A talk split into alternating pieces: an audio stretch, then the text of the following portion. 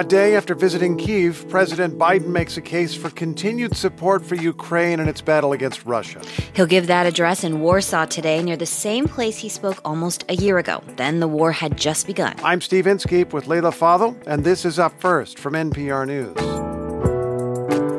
On this day when Biden is speaking in Poland, Russia's President Vladimir Putin spoke to his nation. An estimated 143,000 Russian soldiers have been killed over the past year. So, what is next for Russia as another year of war begins?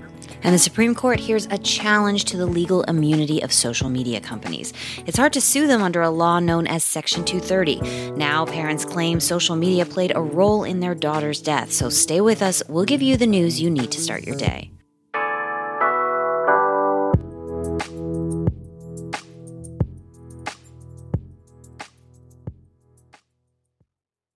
Russian President Vladimir Putin addressed a joint session of Russia's parliament in a closely watched State of the Union type speech today in Moscow. The address comes just days before the one year anniversary of the start of Russia's war in Ukraine, and just hours before President Biden makes his own remarks about the war from nearby Poland. NPR's Charles Maynes is in Moscow following along and joins us now. Good morning, Charles. Good morning. Okay, so this was a really anticipated speech. What did Putin say? Well, you know, he just finished up moments ago. Uh, yeah. He really came out swinging against the West as we expected. Uh, he presented the war in Ukraine as he has previously, uh, as an existential struggle against uh, West, the West, uh, intent on dismantling the historical territory of Russia, namely in Ukraine. Uh, moreover, he argued that Russia had done everything to find a peaceful solution to this crisis that was brewing there, but had been deceived by the West, leaving Russia no choice but to go in. let's listen. Это они развязали войну, а мы использовали силу и используем, чтобы ее остановить. So here he says uh, they are the ones who started this war. Uh, mm. We're the ones trying to end it. Now, surprising here was just how much of the speech then drifted and really stayed focused on domestic issues. Uh, really, the message, as we said, a kind of State of the Union speech, it was really that Russia's brightest days are ahead of it. Uh, but then he delivered a surprise at the end. Uh, oh, by the way, Russia is suspending its participation in the New START nuclear arms treaty. Okay, wait a second. Does this mean nuclear arms control is going to end? Well, not quite. Uh, Putin insisted that Russia was suspending, not leaving. That's critical. Uh, the New START treaty, uh, due to actions by the U.S. and European nuclear powers such as France and Great Britain. Uh, now, talks between the U.S. and Russia to extend the treaty, uh, which runs out currently in February 2026, really had been stumbling of late. Uh, Russia had been linking progress on the talks to the U.S. really pulling back an, an involvement in Ukraine. Uh, but certainly, this takes us into uncharted territory. And moreover, uh, Putin has assigned his defense ministry to say uh, to prepare, not necessarily carry out, uh, possible nuclear tests. Okay, more uncertainty. What did Putin have to say given the impact of the war at home? What did he, what was the domestic message? Well, domestically, again, it was this message that you know our brightest days are ahead of us, and it, it's surprising when you see Putin suddenly dip into uh, thanking everyone uh, across Russian society for for basically solidarity, for coming together in support of the war. Um, in a sense, I think there's a sense that he really is trying to show that, that this fight uh, continues with with uh, with the backing of the Russian people. And so we saw him one time and time again say that you know we're going to pledge families uh, help to the military families. We're going to build schools. We're going to revive our society. And also finally that that essentially sanctions had failed. That uh, despite all these Western sanctions trying to tame Russia and and really kind of cut into its war uh, making capabilities, that Russia was still uh, thriving. Now, the speech comes just hours before President Biden gives an address in Poland that will have a very different message. Um, it also comes just a day after his surprise trip to Kiev. What was the reaction in Moscow? Yeah, you know, in Moscow, it really was seen uh, as both provocative in the sense that you had, of course, the president of the United States in Kiev, but also an affirmation, you know, that in Ukraine, uh, Russia is fundamentally engaged in a proxy war with the U.S. Uh, they've always presented uh, the U.S. as really the person to deal with if you want to find some kind of solution to this crisis. NPR's Charles Maynes in Moscow. Thanks so much, Charles. Thank you.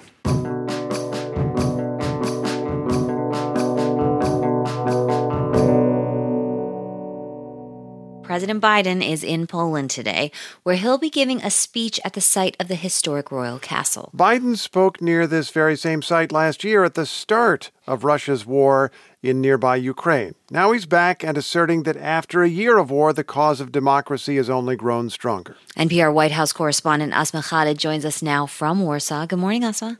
Good morning, Leila. Okay, so it's a bit of a strange split screen today. You have the president of the U.S. speaking on democracy in Poland, and then hundreds of miles away in Russia, Vladimir Putin is making a case for Russians to oppose this Western order, right?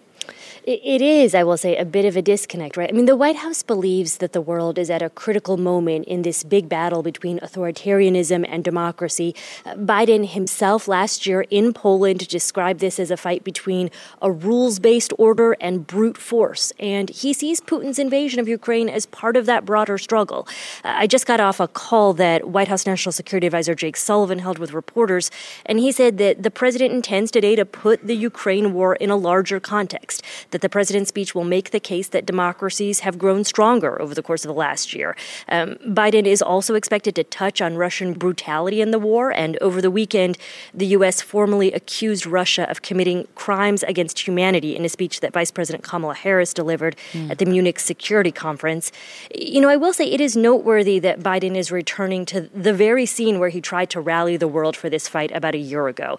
Uh, you know, here we are back in Poland on the eastern flank of NATO, and the war is continuing to rage on. Yeah. And a year in, the U.S. has provided a lot of support, more than $112 billion to Ukraine. What else is Biden pledging at this point? Well, when he went to Kiev yesterday, he announced an additional half a billion dollars of military aid. The Biden administration is also announcing new sanctions against Russia. It is worth pointing out that Ukraine's President Volodymyr Zelensky has asked the U.S. for F 16s, but the Biden White House to date has been non committal about sending those warplanes. You know, throughout this conflict, the White House has been cautious about supplying more military equipment that it fears could potentially escalate the conflict. But some experts and some lawmakers say that time is very critical. Uh, yesterday, in fact, South Carolina Republican Senator Lindsey Graham issued a statement praising Biden for making that secret trip to Ukraine.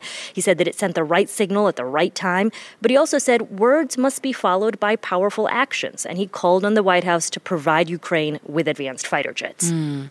Now, this trip has been quite the statement. I mean, like you mentioned, Biden just showing up in Kiev in this surprise visit. Tell us a bit about how that happened and the message he was sending. You know, it was a real logistical challenge. Uh, Biden took a train overnight from Poland into Kiev. It was about some 10 hours uh, each way. And, you know, we're told from the White House that this plan for the trip was going on for some months. Uh, one key difficulty is that this covert trip was not like the ones that former presidents have taken into U.S. war zones like Afghanistan or Iraq. You know, the U.S. does not have boots on the ground in Ukraine, it doesn't control the critical infrastructure. So it was risky. Uh, and, and in attempt to reduce risk, the White House says it gave Russia a heads up that Biden would make this trip. You know, I will say fundamentally that trip to Ukraine, also the big speech here in Poland today, all of this is about sending a message to Russians and Ukrainians, of course, but it's also about sending a message to European allies and American voters at home that the U.S. will stand with Ukraine for as long as it takes. NPR's Asma Khalid in Warsaw. Thanks, Asma. Happy to do it.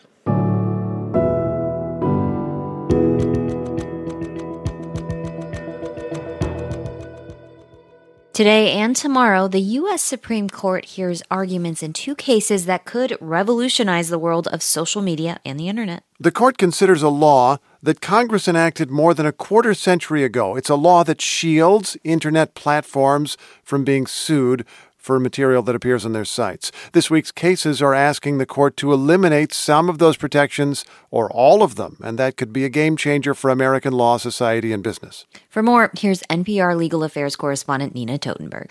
Good morning, Nina. Good morning. So, Nina, these cases were brought by families whose relatives were killed in terrorist attacks. Can you tell us more about why they're suing?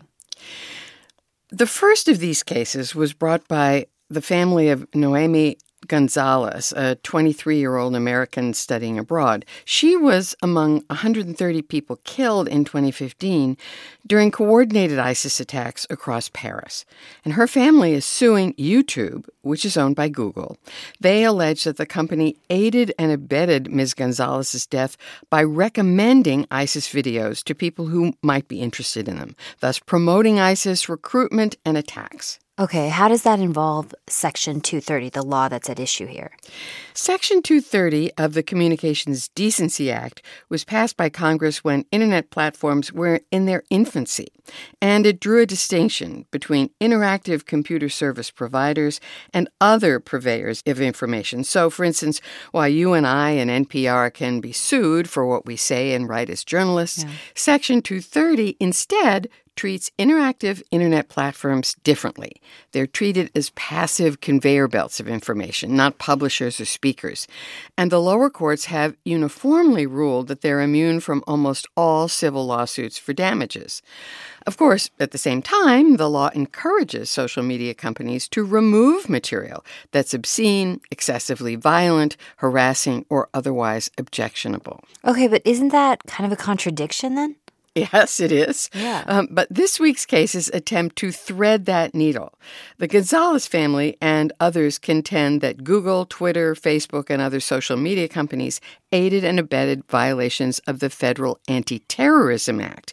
They contend they did more than just provide platforms for communication, rather, they were recommending terrorist videos to increase their ad revenue.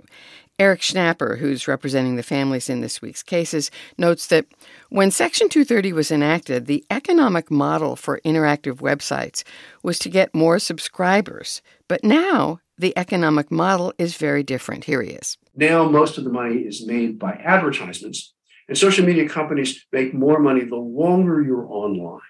And one way to do that, he maintains, is by algorithms that recommend other related material to keep users online. Google vehemently denies any such wrongdoing and says that the company has invested heavily in identifying and removing terrorist material. But the company says Congress was very clear in enacting 230, and if the law is to change at all, it should be done by Congress and not the courts. NPR legal affairs correspondent Nina Totenberg. Thank you so much, Nina. Thank you. And that's up first for Tuesday, February 21st. I'm Leila Fadel. And I'm Steve Inskeep. Up First is produced by Julie Depenbrock and David West. Alice Woelfle and H.J. Mai are our editors, and our technical director is Zach Coleman. Start your day here tomorrow. And thanks for waking up with NPR. Your NPR station makes Up First possible each morning. Support them and support us at donate.npr.org slash upfirst. For half a second, I thought you were going to say support them and support us at don't. I know. Oh don't do it. Run. Subliminal message. Now I want a donut. You want a donut? Because I don't know what. Donut. Donate donut. Donate donut.